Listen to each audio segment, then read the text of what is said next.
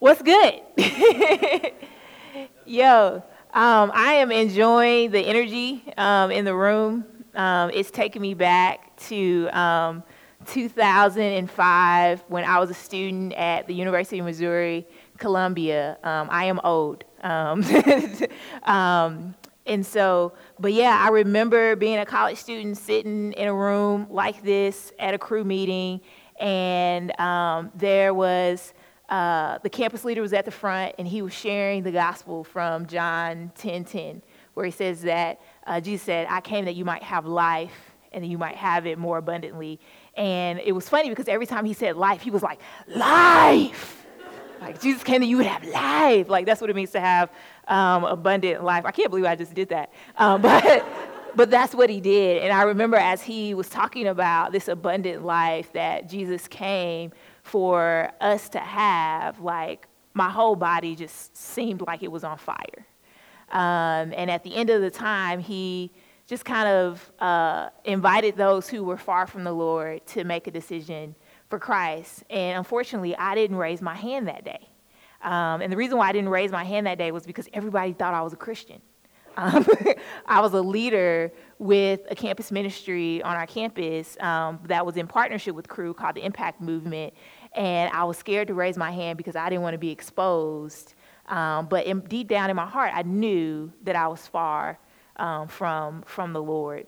Um, and it's because I, you know, I grew up in church and I heard about Jesus and what he had did for me, but I didn't understand what that meant for my life.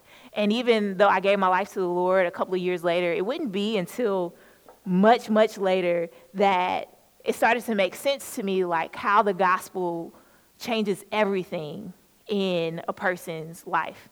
And so I'm really excited when I was on the phone with Julian and he was talking about how you guys have been doing this gospel and uh, series. And I was like, yo, that's so dope, cuz, you know, um, getting all hype on the phone. Um, and the reason why I got so excited was, because I remember the first time the gospel became practical um, to me. And when I started to realize like the implications that it, it, had it had for my life. Like I said earlier, I understood the cross. I understood that Jesus died and He paid the penalties for my sins so that I could go to heaven. But um, there were, and I knew the do's and don'ts, but there was still a lot um, that I didn't understand about how like the gospel transforms a person's life. And so it didn't all come together for me until I was on the phone with this woman raising support. That's that's funny, um, and um, yeah, you know, that you got to do that if you want to go um, on missions. And so I was on the phone with this lady raising support, and while I'm on the phone with her, she is scolding me um, because of how I've gone about connecting with her. And there was a part of me that just really wanted to like buck up and say, You are wrong, okay? Like, I, I have not done anything wrong, and to justify myself. But right during that same week, I was reading a Bible study on, um, uh, it was called Who I Am in Christ. And the study of that week was, I am justified. That a part of who I am in Christ is that I am justified. And so I remember just the Spirit whispering to me, like, Yana, you do not have to justify yourself in this moment and the reason why you don't need to justify yourself in this moment is because you have been justified in Christ. And so I just start bawling, you know, like on the phone. And she thinks I'm bawling because, you know, she hurt my feelings or something like that. But no, it was like a real life changing moment for me when I started to realize like how the gospel changed everything and how it was relevant for everyday living. And so I'm really excited that you guys have been going through this series, and I really pray that there have been moments like that where God has been transforming the way that you see yourself, like your identity, your self understanding, and just even the way that you see the world. And so today, we are going to talk about the gospel and neighboring. Um, and I'm really excited about it um, because we're going to be looking at Luke 10, uh, 25 through 37. And when when I was when the first the Lord first led me to this passage, it's on the Good Samaritan, and I was like, come on, let's let's be a little bit more adventurous than that. like how many sermons, you know, have people heard on that? But um, God just just really my time in the Word on it was really really good, and so. Uh, I pray this is just one more drop in your bucket of understanding what the gospel is and its implications um, for your life. So let me pray for us. Jesus, thank you for your word it is really, really good. um, it really is a light into our into our path, Lord. Um, it it shows us the way um, to to living the good life. And so, Father, I do pray uh, that just as you met this uh, lawyer um, in in his questions, Lord, that you would meet us as well, Lord, and that you would transform our hearts um, by your word. And so we thank you. It's in Jesus' name I do pray. Amen. Amen. Cool. So Luke 10, 25 through 37, and I will read it for us. Um, now pay attention because there's going to be a pop quiz at the end. I'm serious. I'm not I'm joking.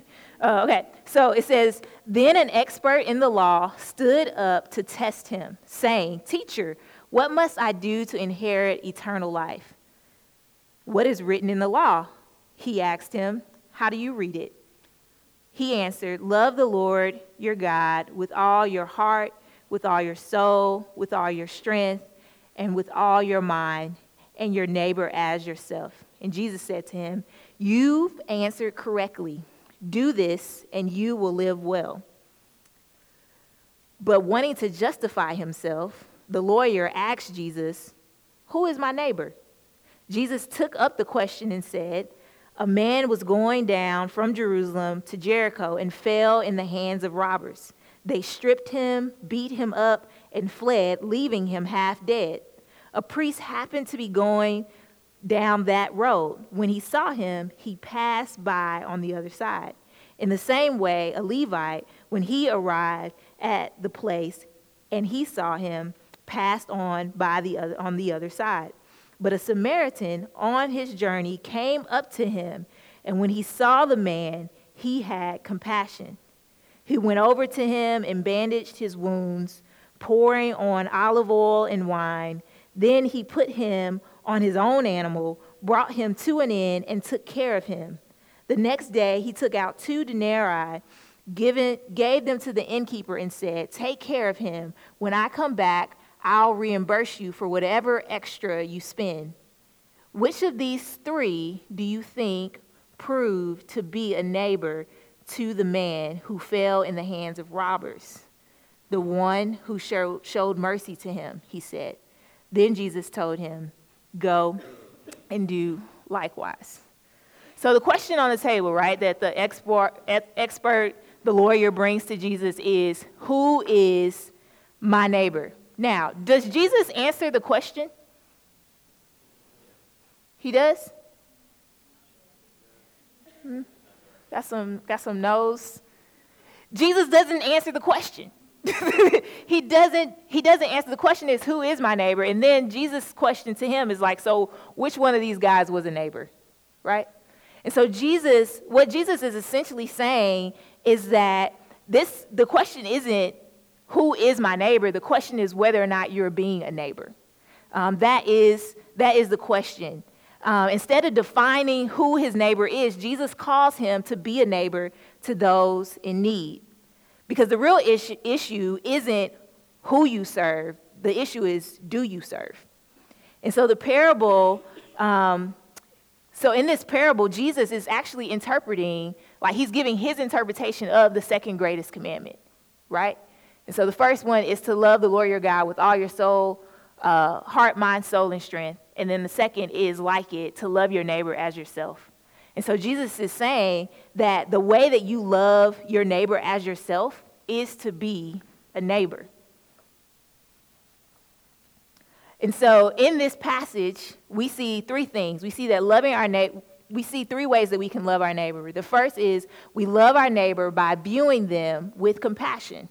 The second thing is we love our neighbor through acts of service. And then the third thing is that we love our neighbor by extending mercy.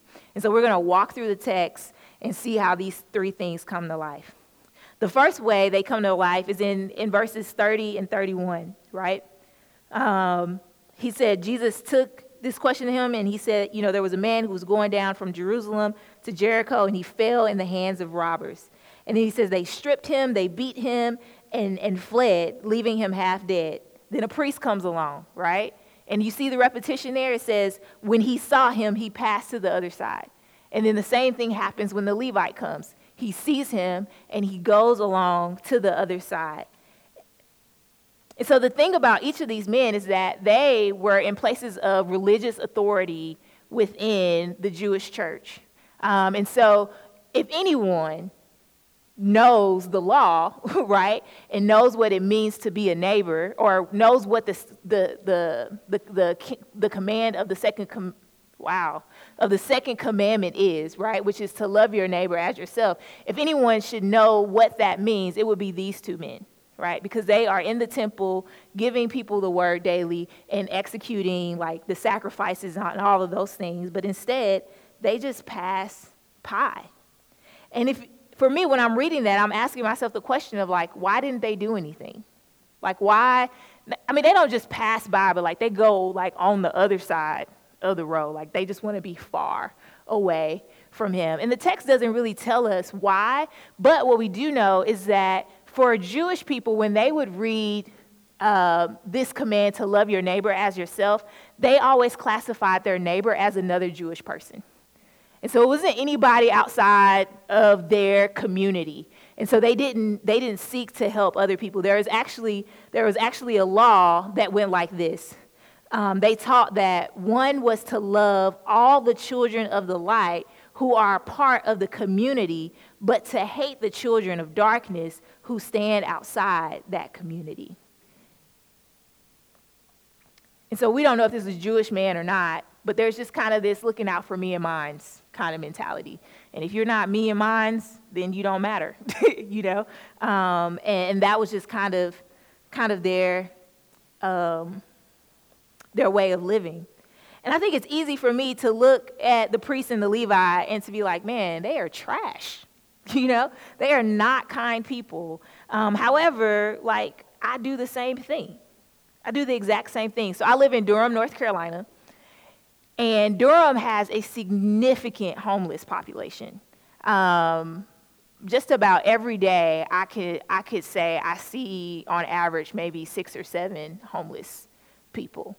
Um, and um, there, there are times when I'll be out with a friend and maybe we're getting coffee and we're sitting outside, or at lunch with a friend and we're sitting outside, and a homeless person will walk by, interrupt our conversation, and ask, for money or for something to eat. And after a while, that started to really get on my nerves, you know, to the point where um, I went from giving money to, no, I can't help you today, to, why are you in my face?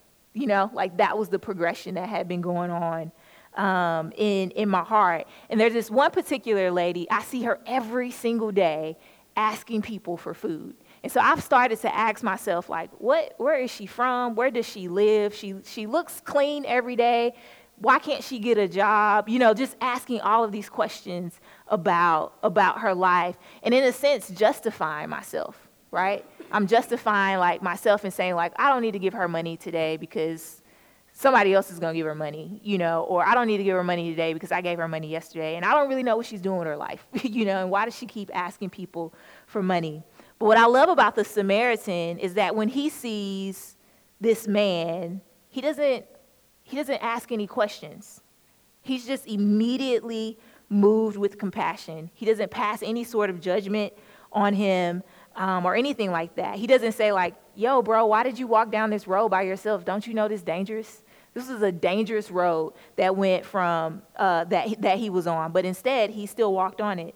But the Samaritan looks at him with compassion. And I think he's able to do this is because he sees his humanity, right? He's another human in need. And then he also sees the tragic, tragic position that he's in. And so he's moved. But he's not just moved on the inside. Like he doesn't just have warm, fuzzy feelings, but he's actually moved to do something about it.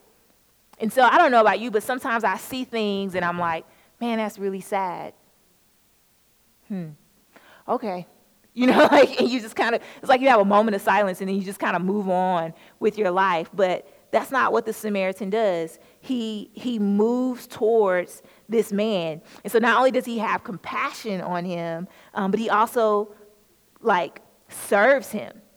And so we love our neighbor through acts of service. And so he does all of these things. Um, the text says that he goes over to him. So here it is. Everybody else went to the other side, right? But he stops what he's doing and he goes over to the man to get close to him. And then he bandages up his wounds. And um, some commentators uh, think that he actually tore off like pieces of his clothing to bandage up his wounds. Um, and then he pours his olive oil on this man's wound to alleviate some of his pain. And then he pours in the wine so that he doesn't get an infection uh, from that. And wine's, wine's costly. You know, it's not cheap, cheap things. And then he puts this man on his own animal. And that mile, that road that they were on were about 17 miles. So he's choosing, I'm going to walk and I'm going to put this man on my, my animal um, so that he can rest. And then he takes him to an inn. And then he stays with him overnight to take care of him. He uses all of his resources, everything that he has at his disposal to care for this man in need.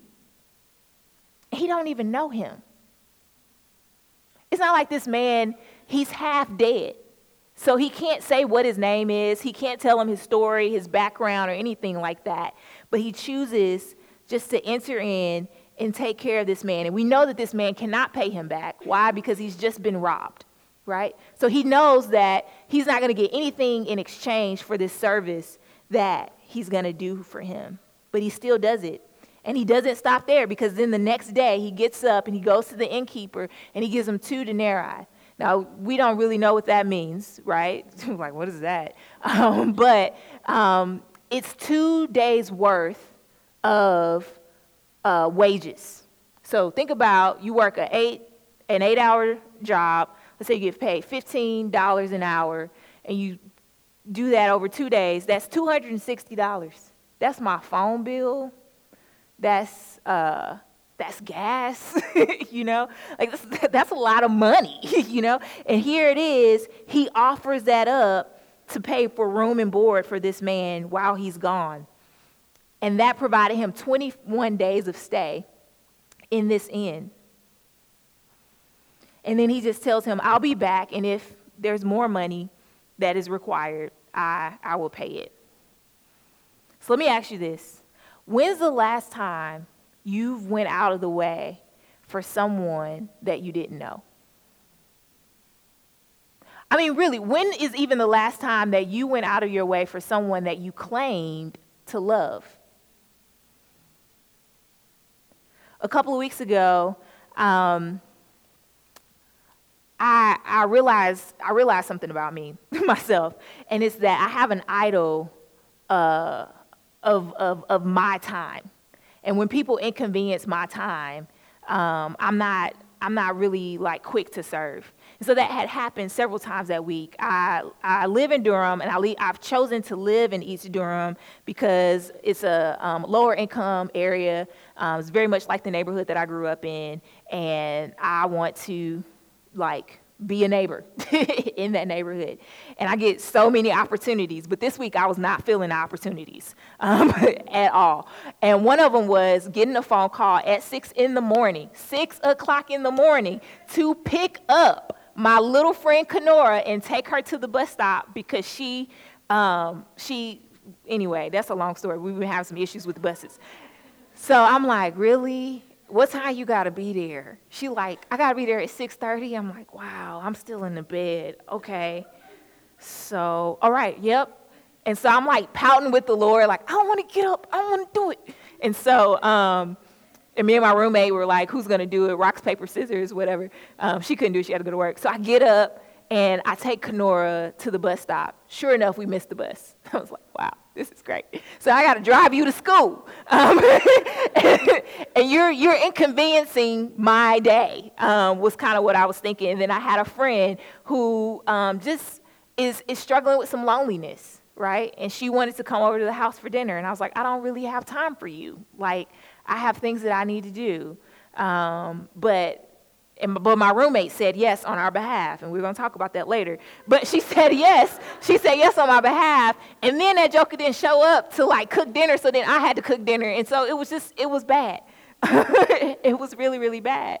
And the Lord was like, "Why are you not willing to inconvenience yourself for people that you say you love? Why aren't you able to do that?" And then I started to realize that my time is an idol.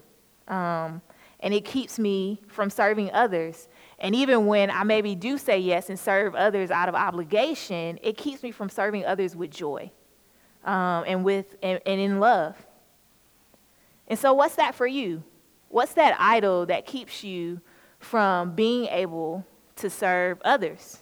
Maybe it could be your need to achieve. You know, I can't I can't do the after school tutoring program because you know I gotta I gotta study. you know, um, who cares about kids having to know how to read? Figure it out. you know, um, that's not funny. Um, but I realized I said it in a really funny way. but but yeah, what is that thing that keeps you from completely like surrendering your life to the Lord? And like putting your yes on the table, like having open hands with him, that my time is your time. I was at a church, and one of the things that um, the pastor would say all the time is he would say, Yana, we're blessed to be a blessing. We're blessed to be a blessing. And that's what this Samaritan does. He uses the things that he's been blessed with to be a blessing to someone else. And Jesus says that if we desire to be his disciples, that we must lose our life so that we might gain it. And he also says that if we hold on too tightly to our lives, we will literally crush it and it will turn into dust. That's my interpretation of it. And he also says that whomever gives up his life to follow him will receive a great reward. And so, yes, following Jesus is hard, but it truly is worth it. His commands are not burdensome to us, His commands give us life. And His command to love Him with all of our heart, soul, mind, and strength, and our neighbor as ourselves, that is costly. It requires sac- sacrificial living. It also requires that we have some margin in our lives. Sometimes I'm not able to serve other people because I've, I've, I mean, my mom gets on me about this. She was like, You plan out every minute of your day. And I'm like, yeah, um, I do. it's because I'm a control freak, but it's okay, you know? But like, how do I have more margin in my time, you know? Or even margin in my finances? And I know y'all are like, yo, we ain't got a whole lot of money. But, you know, um, every, every month I set aside a little bit of money just for extra giving, you know, opportunities that maybe God would invite me to be generous. And so I just have a little extra so that I can do that that willingly. And then sometimes I don't have a little extra and God's still calling me to do it, you know. Um, but to, to, to love our neighbor well is to be willing to meet their needs. Loving our neighbor well is also extending mercy to them. And mercy in this, in this, when he says, you know, which one of them was a neighbor to him, which one of them proved to be a neighbor to him, he says, the one who showed mercy to him. Mercy is to show kindness or goodwill towards the miserable and afflicted. And so then Jesus says to him, to this lawyer, he says, Go and do like this Samaritan. Go and do likewise. Now, the fact that Jesus is using a Samaritan in this text is, is, is, is um, a little offensive if you are a Jewish lawyer um, because Samaritans during that time were, were hated by, by Jews. But Jesus is saying, like, if you want to inherit eternal life, then you must do like this Samaritan. You must be a neighbor to others. Now, I'm not preaching works salvation. Jesus isn't preaching works salvation here. Because if we are to say that we love the Lord our God with all our heart, soul, and mind and strength, then we are saying that we are devoted to Him um, in a place where we have put our love, um, uh, we have set our love and our affections on Him, and we have uh, come to a place of faith in Him. And so, love and faith are, are can be used synonymously um, here. But what He's saying is, is that salvation. So yes, so salvation is by grace through faith, um, but that faith is expressed through our devotion to God and our love for others. But so this is what this is what Jesus is, is saying here. And so when when when Jesus is, uses this Samaritan, you know, you got the priest and the Levi who didn't understand or obey the second commandment, but you have this Samaritan, this outsider, this one who's not allowed to worship in the temple because his blood is mixed. He's, he's, he's a half breed. He's half Jewish and he's half, he's half Gentile. So he's not able to worship in the temple. But Jesus is saying, This one that you hate, he will in- inherit eternal life because of his love for me and my love for neighbor. And so, even in that, Jesus is saying, like, your neighbor is everybody, regardless of whether or not they're a Jew. Your neighbor is, is everyone, uh, even, even the one that you hate. And so, when I think about um, this text, it's really easy for me to kind of start to put this responsibility on me right? That, that I need to be a better, a better neighbor. And that's not really the intention that, that I want you to, to leave with tonight. Um, but I would say this that Jesus is the greater Samaritan. Um, and what we see in even the book of Luke, go back and read it later. Like we see Jesus being a neighbor to everybody that he comes in contact with. I mean, he goes to Peter's house and here it is his his mother is sick. And i don't know if she got like a common cold or if she like really really sick. I don't know. It just says she had a fever. And jesus goes over to her and he relieves her of this fever and then you see this story where jesus is walking in this city and there's this woman who is wailing over her dead son and it's her it's her last son she's she's already a widow and so she's wailing over, over her son. And Jesus looks at this woman and he has compassion on her. And so he moves over towards her and then raises her son from the dead. And because of what's going on, because of what it means to be a widow in that time, time uh, in history, Jesus is doing a really compassionate and thoughtful thing. Um, because now this woman doesn't have to worry about where her food's going to come from. She doesn't have to worry about uh, where her place is is going to be in society. Like she has some sort of sense of security. And so Jesus is the greater Samaritan. And we see in Philippians 2 1 um, that it's the gospel that, is, that should compel us to live this kind of life.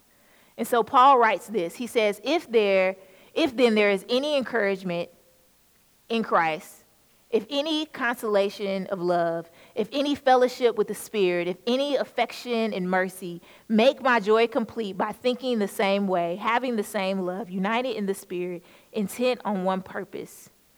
Do nothing out of selfish ambitions, ambition. Do nothing to elevate yourself um, or to be conceited. But in humility, consider others as more important than yourselves. Everyone should look out not only to his own interests, but to the interests of others. And then he says, adopt the same attitude. Uh, in the other translations say, adopt the same mindset that Jesus Christ had, who existing in the form of God did not consider equality with God as something to be exploited. Instead, he emptied himself out by assuming the form of a servant, taking on the likeness of humanity. And when he had come as a man, he humbled himself by becoming obedient to the point of death, even death on the cross.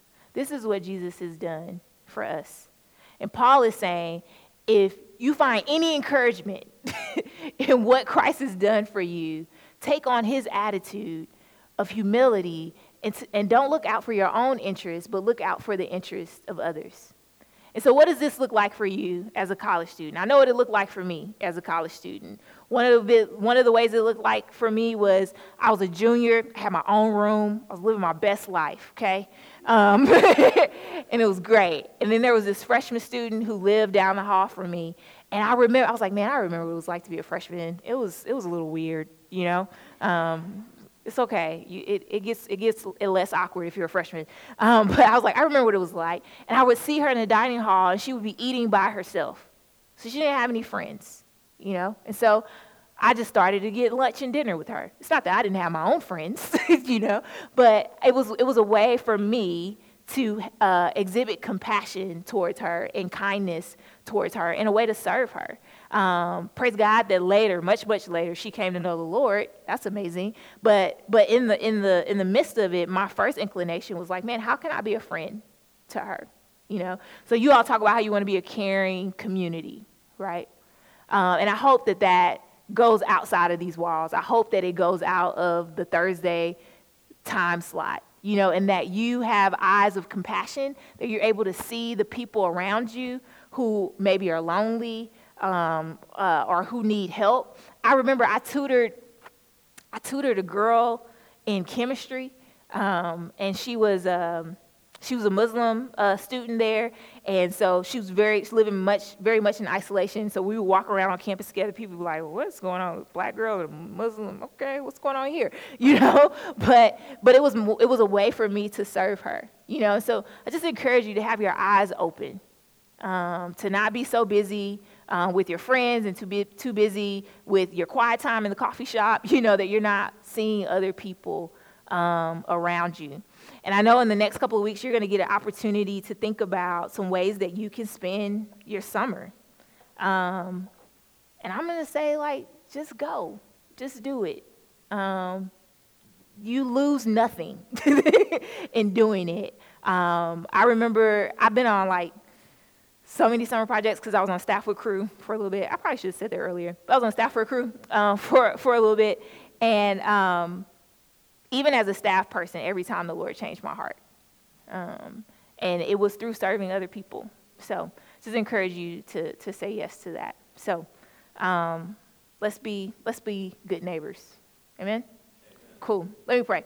Um, Jesus, thank you for your word. Um, Father, we're honest, like sometimes your word is just challenging um, and we want to say yes to it and we want to live it out, but we, we don't really know how, um, or we're scared, or um, we're stubborn. Um, we we want to continue to live life the way that um, has been beneficial for us. Um, we want to hoard our comforts. but Father, I do pray that just like Jesus laid it down, laid his life down for us, Lord, that we would lay our lives down for others, Lord, that we would be compelled um, by your love to no longer live for ourselves, um, but to live for you, um, the one who died for all so that all might die. Um, so in Jesus' name I do pray. Amen.